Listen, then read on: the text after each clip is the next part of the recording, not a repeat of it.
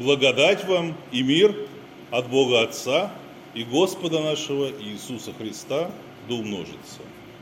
Мы встанем, чтобы выслушать Евангелие сегодняшнего дня, записанное евангелистом Матфеем в главе 5, стихи чтения с 38 по 42. Вы слышали, что сказано «око за око и зуб за зуб». А я говорю вам, не протився злому, но кто ударит тебя в правую щеку твою, обрати к нему и другую. И кто захочет судиться с тобою и взять у тебя рубашку, отдай ему и верхнюю одежду. И кто принудит тебя идти с ним одно поприще, иди с ним два. Аминь – это есть Святое Евангелие. Слава тебе, Христос. Присаживайтесь, пожалуйста. Скажите, а вы можете в современной жизни представить себе нечто подобное? Вот стоят два человека, поспорили о чем-то. Один другому залепил оплеуху, а тот покорно разворачивается и подставляет ему другую щеку. Ну, странная ситуация. Ну, такое возможно только, наверное, при одном условии, если второй человек смертельно боится дать сдачи первому. Такое тоже случается, но здесь идет речь о другом. Иисус говорит не о страхе, Он говорит о прощении и об отказе от насилия.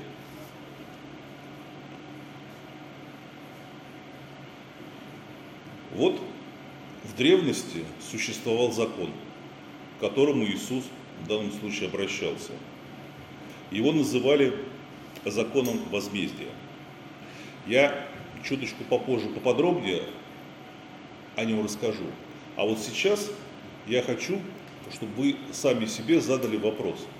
А вот скажите, кого в своей жизни вы больше всего любите?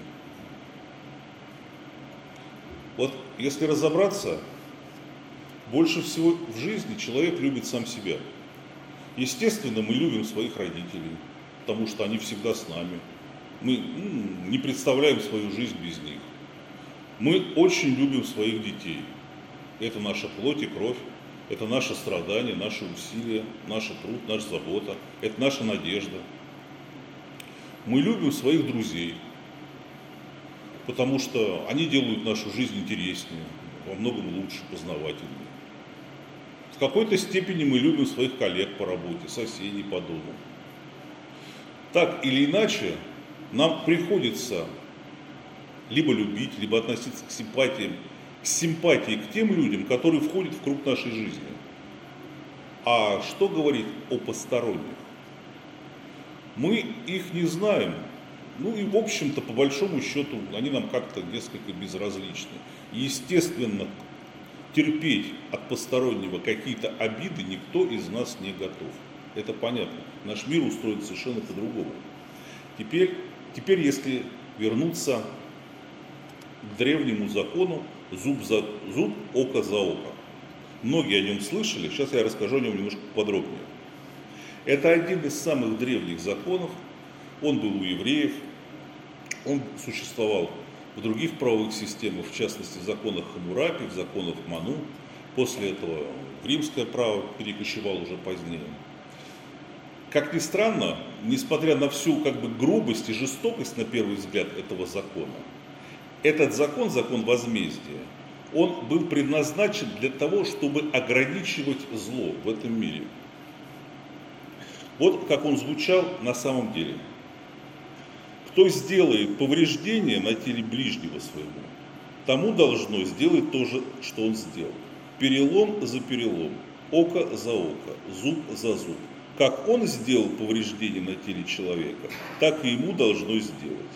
Глаз за глаз, зуб за зуб, руку за руку, ногу за ногу, обожение за обожение, рану за рану, ушиб за ушиб. Итак, цель этого закона – ограничить право мстителя и не позволить наносить несоизмеримый вред в ответ на обиду. Например, зуб или око, за это нельзя было убивать.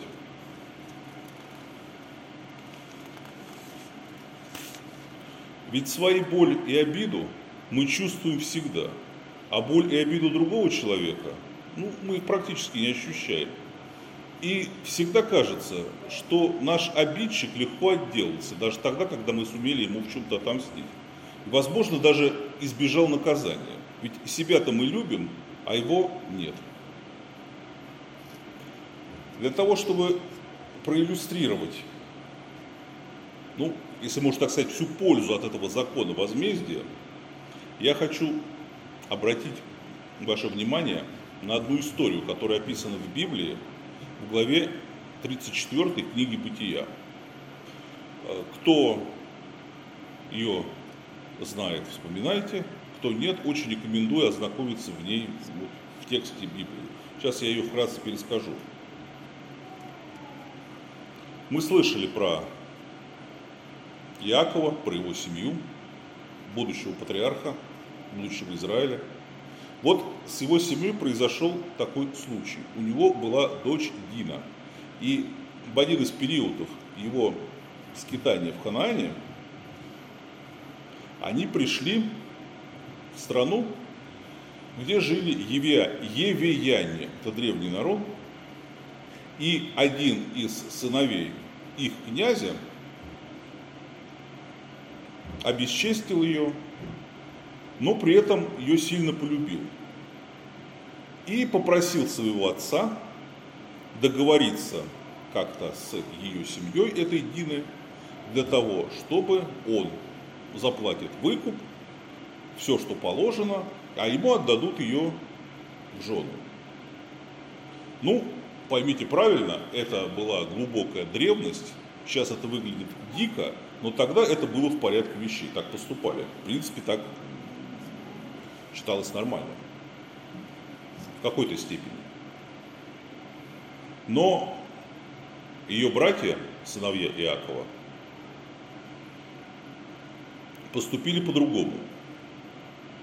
Они коварством завоевали доверие этих жителей, предложили им сделать обрезание, потому что у нас такой обычай, мы согласимся отдать за вас нашу сестру, а также других наших дочерей и сестер, если вы сделаете обрезание, будете жить вот так, как живете мы.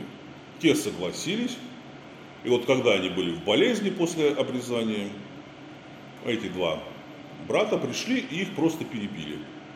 А жен, дочерей, сестер взяли в себе в рабы, захватили также все имущество. Вот это один из примеров несоразмерности причинения вреда за нанесенную обиду. Вот так об этом написано в Библии.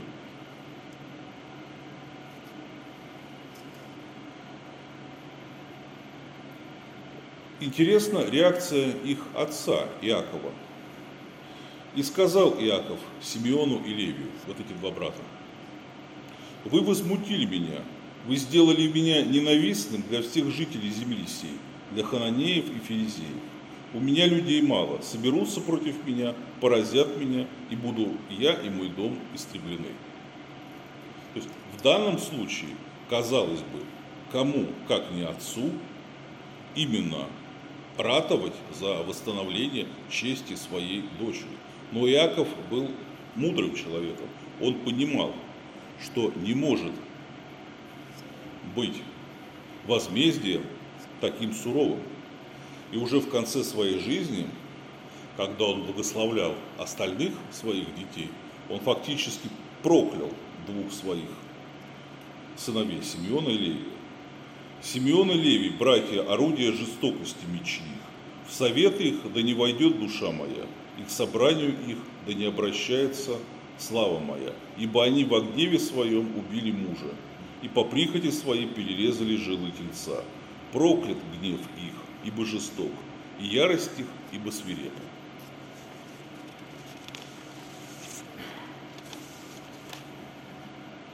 С тех пор слова Иакова сбываются в отношении всего человечества. Люди, по сути, сделались ненавистными друг другу, потому что грех так устроен. Ярость, она никогда не утихает. Убийце никогда не становится легче после того, как он убьет и отомстит. Вот так люди смотрят на мир своими глазами, но Бог смотрит на мир иначе. Во времена еще до Христа молодое человечество только училось жить на земле. И важно было хоть как-то ограничить зло. После прихода в наш мир Христа у человечества появился шанс построить другую жизнь. Жизнь, в которой не было бы войн и, как следствие, сотен миллионов погубленных жизней. Мир, в котором боль и страдания сводились бы к минимуму. Но люди отказались следовать за Христом, и этот шанс был упущен. Парадокс этой ситуации заключается в том, что чем больше человечество, цивилизация человеческая развивается, тем жизнь становится страшнее и небезопаснее. Мир, по сути, приблизился к порогу своего самоуничтожения. Вот цена, которую люди платят за отказ следовать за Христом. Свой эгоизм и свое желание отомстить мы ставим даже выше собственной жизни. С тех пор человечество сумело создать невиданные, самые совершен, совершенные орудия для уничтожения себе подобных, но потерпело полное фиаско в борьбе со злом. Сегодня мир буквально изобилует зло, удержать которое уже стало практически невозможно. Это потому, что зло находится внутри самих людей, а сами с собой люди бороться не хотят. Проще бороться со злом внутри других людей – чем обнаружить зло внутри себя и побороть его. Апостол Павел писал, не будь побежден злом, но побеждай зло добром. В нашей жизни мало кто руководствуется этим принципом. Поэтому зло в мире практически всегда побеждает автоматически. Две тысячи лет назад Христос принес свет этому миру, но люди предпочли сидеть во тьме потому что тьма была внутри их, а не снаружи.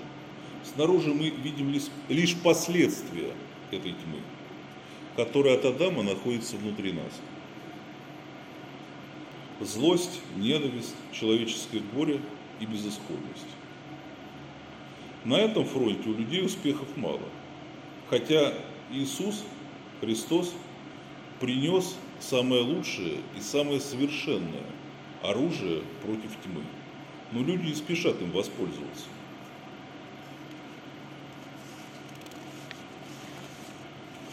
Отказавшись победить зло внутри себя, люди обрекли весь мир терпеть последствия этого зла вокруг. Смерть, разрушение, страдания, болезни. Почти три тысячи лет Бог устами пророка Исаии предупреждал нас об этом. Так сказано в Библии книги пророка Исаии. Вот все вы, которые возжигаете огонь, вооруженные зажигательными стрелами. Идите в пламень огня вашего и стрел, раскаленных вами. Это будет вам от руки моей, в мучении умрете.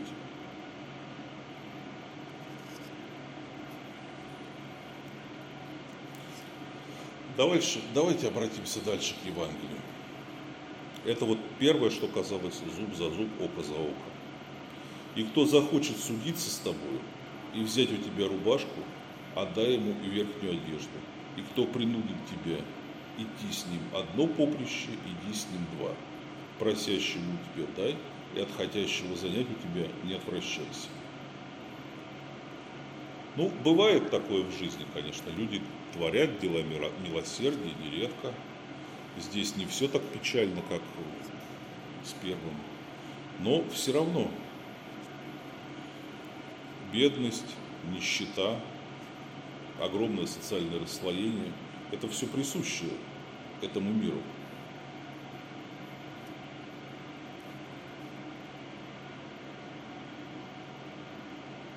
Раньше у евреев был закон. Он звучал буквально вот так. Если дашь деньги взаймы бедному из народа моего, то не притесняй его и не налагай на него роста. Если возьмешь в залог одежду ближнего твоего, то до захождения солнца возврати ее, ибо она есть единственный покров у него. Она одеяние тела его, в чем будет он спать.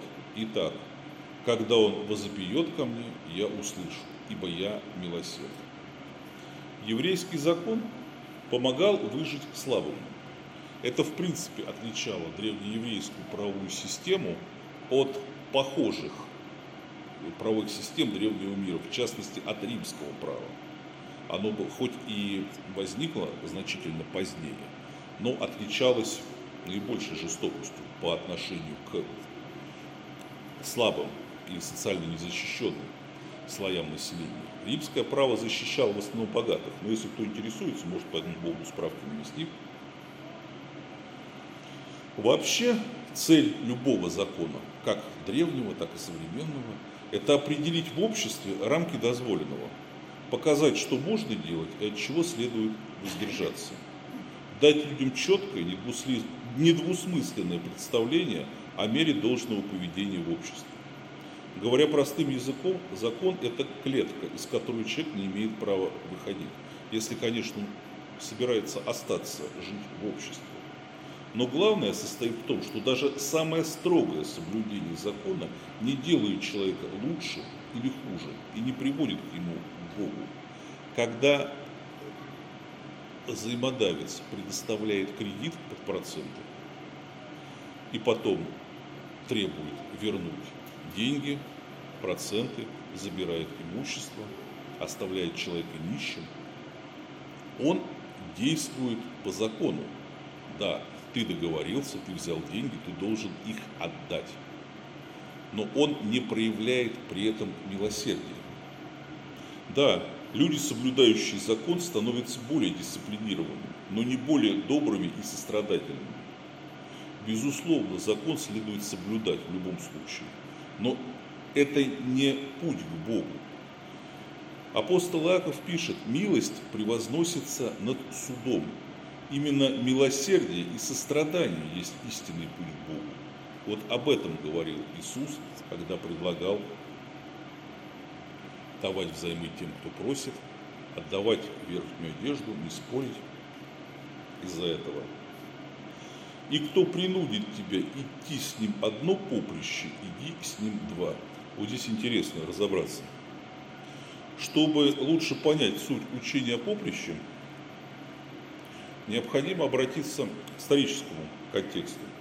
В то время, времена Иисуса, Иудея была завоевана Римской империей. Когда римляне захватили евреев, они установили свои законы и свои правила. И одним из таких правил было правило о поприще. Пути равному одной римской мили. Это примерно полтора современных километров. Любой римский воин, в чем суть этого правила была? Любой римский воин один раз в день мог подойти к любому иудею и сказать, ты пойдешь со мной поприще. Больше он требовать не мог. То есть иудей в этом случае использовался в качестве раба на него навьючивалась какая-то поклажа, передавались какие-то вещи, и он должен идти как груженный ослик вот ровно одну римскую милю. Все. И это было, во-первых, тяжело, но даже не настолько тяжело, насколько это было унизительно. Никому неприятно, когда тебя используют в качестве раба, когда ты не являешься рабом. А самое главное, что для евреев римляне были грешники и язычники, да к тому же еще и оккупанты. Получалось, что немало сумняши должен был прислуживать оккупанту, которого всей душой презирал и ненавидел. Но что говорит Иисус? Кто принудит тебя идти с ним одно поприще, то есть выполнять и противную, и, не, и унизительную работу, не отказывайся, все равно помоги. Потому что этим ты проявляешь милосердие. Это для правоверного иудея идти поприще было унизительно, обидно. Но для христианина это значит проявить милосердие, когда у тебя есть такое, такая возможность. Для дел милосердия люди не делятся для хороших и плохих а сами дела на достойные и унизительные. В заключение я хотел бы привести слова русского философа XIX века Николая Бердяева, который писал, не существует никакой пропорциональности между страданиями людей и их греховностью. Больше всех страдают не худшие, а лучшие. В этом мире управляет не Бог, а князь мира сего по своим законам. Законам мира, а не по законам Божьим. Этот мир более подчинен царству Кесаря, а не царству Духа. Для того, чтобы понять значение слов Христа, о которых мы сейчас говорим, рационального мышления недостаточно. Вся суть, все наше мироустройство противоречит евангельским заповедям, тем более противоречит словам Христа. Понять Христа способен лишь человек, сердце которого открыто для Бога. «И дам вам сердце новое, и дух новый дам вам», говорит пророк Иезекииль. «И возьму из плоти ваше сердце каменное, и дам вам сердце плотяное. Вложу внутрь вас дух мой и сделаю то, что вы будете ходить в заповедях моих, и уставы мои будете соблюдать и выполнять». Это слова взяты из Библии, из книги пророка Иезекииля. Самый верный путь обрести такое сердце – это молитва. Ибо только Бог в ответ на нашу молитву может наградить нас даром любви, прощения и сострадания к ближнему, даже в нашем злом мире. Давайте помолимся. Господи Боже, великий и всемогущий, Ты, Господи, возлюбил нас великой любовью. Ты оказываешь нам безграничную и незаслуженную нами милость. Единственное, что Ты, Господи, просишь, просишь от нас взамен – возлюбить Тебя, Господи, и возлюбить ближних наших. Но и с этим мы не всегда можем справиться. Продолжаем жить в грехе и отдаляться от Тебя милостивого, Тебе гневному.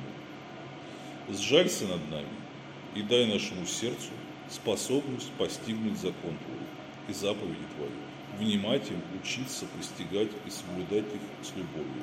К Тебе, Господи, и с любовью к людям. Пусть будут ясны нам слова учения Твоего. Пусть наше сердце будет открыто заповедям Твоим. Пусть останется в нем только любовь и благословение к имени Твоему. И да не придется нам устыдиться в тот день, когда все мы предстанем перед Тобой. А в том, что этот день настанет, да не будет у нас и тени сомнений. За все Тебя благодарю. Аминь.